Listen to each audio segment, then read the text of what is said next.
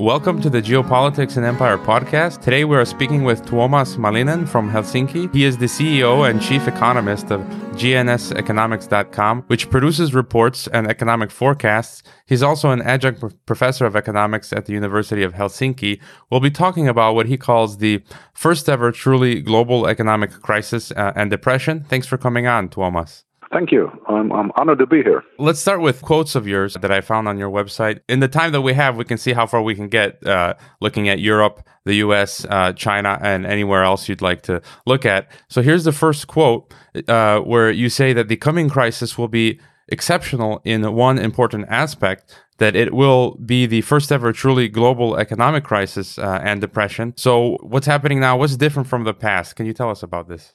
Well, I think the, that we had do two big global crises. Uh, not well, almost global. Uh, before there was the Great Depression and then the uh, the global financial crisis. And, and these were uh, like the global financial crisis of 2008 was, was relatively mild. It was just a recession. It was global though, but but the Great depression was global in the sense that it hit the uh, the U.S., the Germany, the, the Great Britain, uh, France, few European countries, and also Japan. But it didn't really.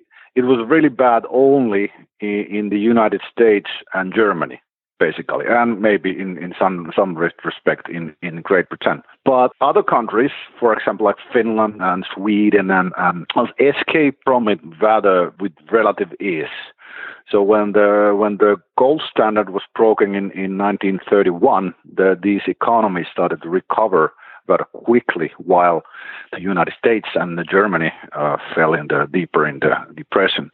But this time around, as we are more global econ- or, or, more globalized economy, uh, and because of the overreaching um, grasp of central banks and their capital market twisting QE programs. There's bubbles all over, and the kind of the heart of the crisis is most likely going to be in Europe, which hosts the uh, well a lot of of these systematic, systematically important global banks. So there's a two main channels which make this global is that it will hit all over through the capital markets and also to the European banking sector, which we expect to be start to fail within this or the next quarter, actually. Yeah, and that's something that many guests we've spoken to say uh, about the eurozone that it's in great the distress. Uh, many of them say that the euro is doomed to fail and may even uh, disintegrate. Uh, we have institutions such as Deutsche Bank doing uh, very bad, falling apart. I've seen some of your lectures online where you've examined the logistics of EU countries exiting uh, the euro. Uh, and you claim from yep. analysis that it's not costly to do so for each country and that they should uh, be prepared to do so if or when uh, even necessary and you know can you so can you tell us more about what might what, what's happening um, in Europe because if I'm not mistaken I think in 1929 uh, if you mentioned that the Great Depression uh, it kind of began out of banks failing I think in, in, in Austria and then and, and, then Germany and here we are uh, yep. again so yeah, yeah, we actually we did a. Um, I, am also a, a, vice chairman of the group called Euro Think Tank, and we made a uh, uh, how to leave the eurozone research, which we compiled for about or did for about two years, uh, and in it we we kind of found that the biggest obstacle of countries leaving is if if they have uh, relinquished their domestic payment systems. That will make it more difficult, but it's but it's nonetheless manageable. But uh, in, in the coming crisis, because it will be a banking crisis too, and it will most likely hit the hardest uh, in Europe. If if you think that, that we have a um, banking sector that is failing, and the biggest kind of cost and problem of leaving the euro is the uh, banking sector itself. So while it's failing, the cost of leaving will be actually extra cost of leaving will probably be minuscule. So it, it will when when the crisis starts, it will create a um, kind of a, a long-term positive opportunity cost for countries to leave the eurozone. Basically, the other option would be that the, the, the eurozone somehow manages to do this kind of a, Macronian unification on the uh, under a, some federal budget of the eurozone, but that is politically very challenging and, and, and unlikely. So well, because the crisis, it, it's kind of the heart lies in Europe. It's hard to see how these different strains within the eurozone that have been building since 2008, basically, how could they be solved without the euro falling apart? The, the process, how it goes, is, is a rather lengthy. I will not go there. You can find it from the September 2018 issue of our Q review, which you can find from our website, where we go through this process. The very thing is that because of the uh, likely failure of the European banking sector, it's very unlikely that the euro can sustain the coming crisis. That's the essence. So we have this going on uh, in Europe, and if you could comment then, moving a little bit to the U.S. You know, we've got the problems with the the Federal Reserve. Uh, they're printing money again, buying debt. Uh, you recently yeah. retweeted. Uh, there's been an article, I think, from Lance Roberts at, at, Real Investment website. QE, not QE, so they're not calling it that, but it kind of is that uh, stock market at all time highs but it's artificially inflated. Many companies buying back their own stocks, and so it seems uh, yeah. the situation is the same uh, in the U.S. So, what are you? What are the cracks that you're seeing at the U.S.? Well, I think the biggest risk to the U.S. or threat is the credit market, not the not the stock market, but the credit market. There's a lot of of a sub par debt there of, of debt of weak quality going around. And if, if you look at the yields there, they are they've been pushed very low. It's kind of a it's almost been like a kind of a manic strive towards the the very low low yields in the uh, in the in the high yield or, or the junk bond markets, and it's really problematic because the, the yields are in complete disarray, if you may, from from from reality. When the defaults start, which will definitely start in the U.S. corporate sector, there's going to be a lot of people losing money. And when when when invest, investors tries to get out of such a uh, kind of a niche market, if if you may, they're they're going to be uh, the the exit doors are going to be really small when when they're trying to get out of it. So it's rather likely that the credit markets in the U.S is the biggest source of crisis. And when they, they crash, they will crash the corporate sector, the household sector, everything will go with that as the US basically uh, runs on, on consumer and, and corporate credit. So that is the biggest threat.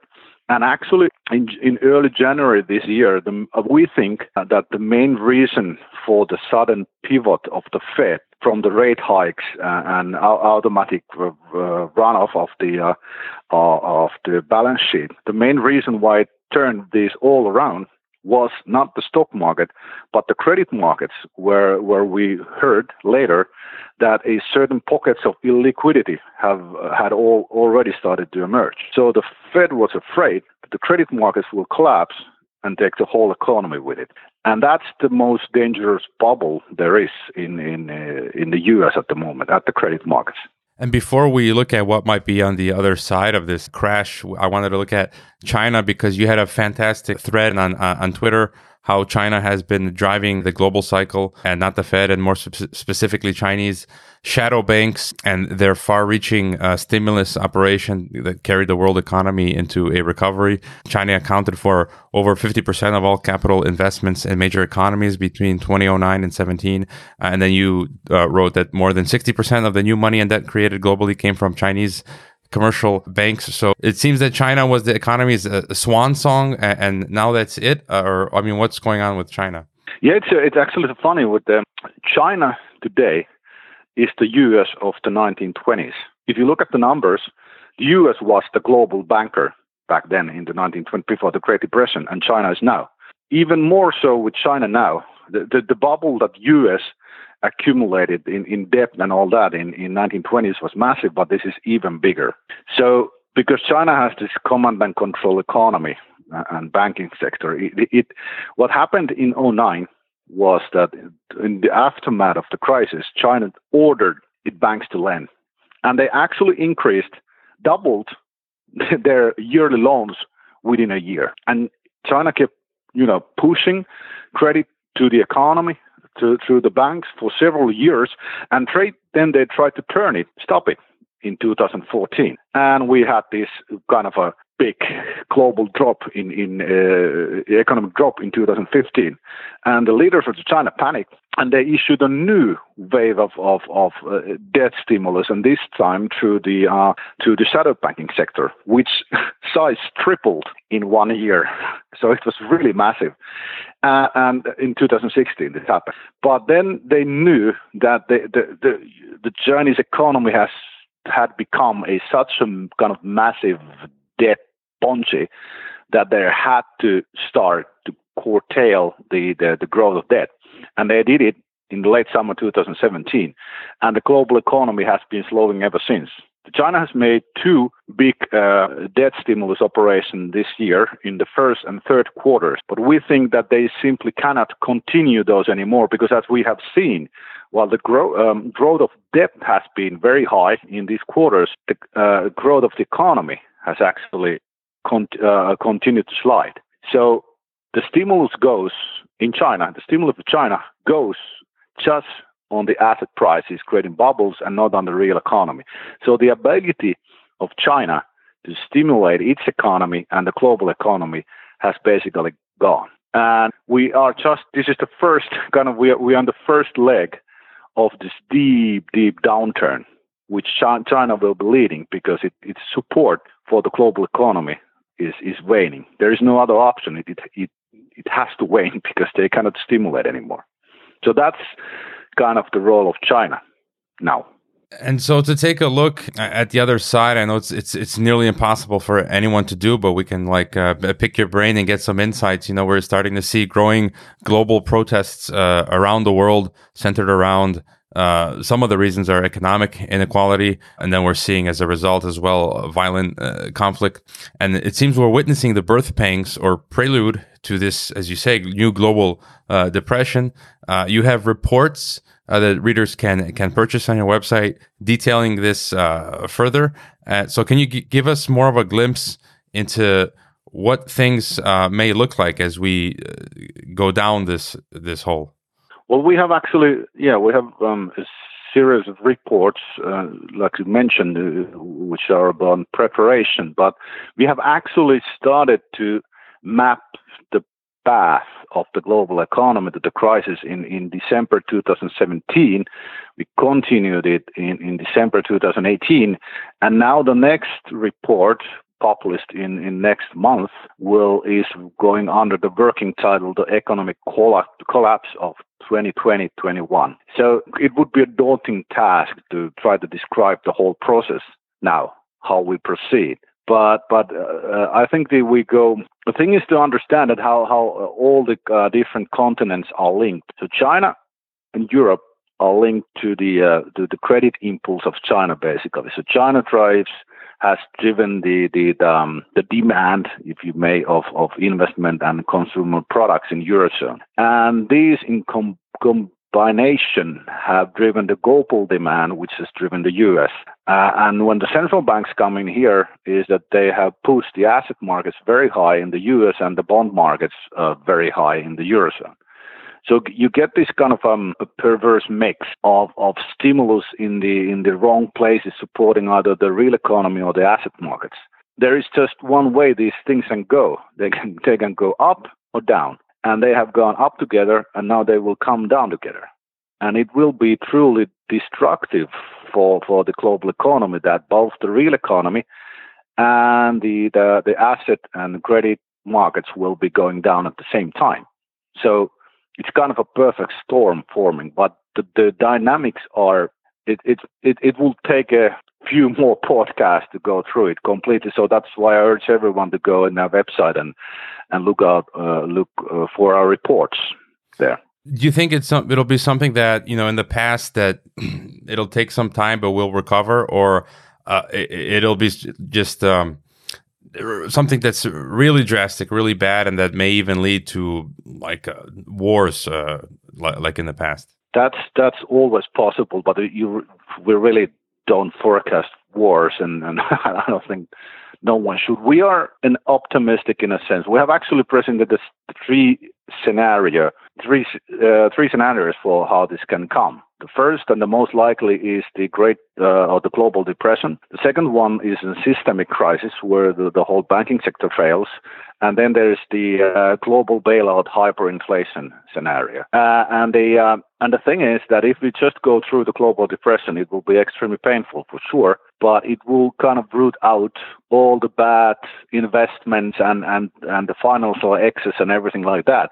And we will see a, a rapid recovery, uh, we think maybe uh, within four to five years after the crisis starts. Then there is the systemic crisis, which is a bit worse because then we have a, a, a complete failure of the uh, financial banking system, which would require that we restart the monetary systems uh, using probably gold.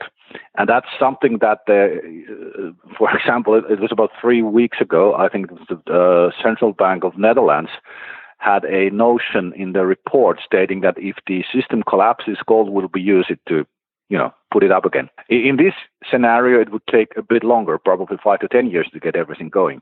But if there would be, which now seems unlikely, that the global central banks would just buy everything up, then we would see something very drastic, a global hyperinflation, breaking of the um, kind of a social uh, social structures and stuff like that. We we saw, for example, in, in Weimar Germany in the 1920s, and this would be the worst scenario. People and, and corporations and you know we we we rise from the crisis. But hyperinflation and, and this kind of global bailout is it's a, a whole different animal. So I'm hoping, we're hoping, that when the crisis gets going, the central bank will either be wise enough to not go to the global bailout scenario, or judges and politicians will stop them from going there because that would be really damaging. So we can manage with the crisis, but the hyperinflation and, and all this kind of massive monetary meddling, that, that would be a totally different, um, uh, different scenario with some very bad outcomes coming out of that. And there's been a lot of talk about uh, now the dig- the digital economy, cryptocurrencies, digital national currencies. Alasdair Macleod of Gold Money recently published an article about global dystopia. And do you think citizens, perhaps in the aftermath, you know, might fear a dystopian world where the states and the central banks remove cash, which would allow them to surveil all human economic transactions, uh, and then they can, you know, inflate as much uh, as they like. They can conduct bail-ins, uh, as we saw in in Cyprus. Uh, they can raise taxes without allowing people any way to protect themselves from that. Do you, yeah. do you see a trend towards this kind of cashless digital economy? That's a possibility for sure. So, and there's actually already law in, laws in place in the majority of of the um, Western nations that allow the banks to be bailed in with deposited money. It's not widely known, but they are already there. So, so what was done in Cyprus in the Russian money could be done in Europe for everybody's money, basically.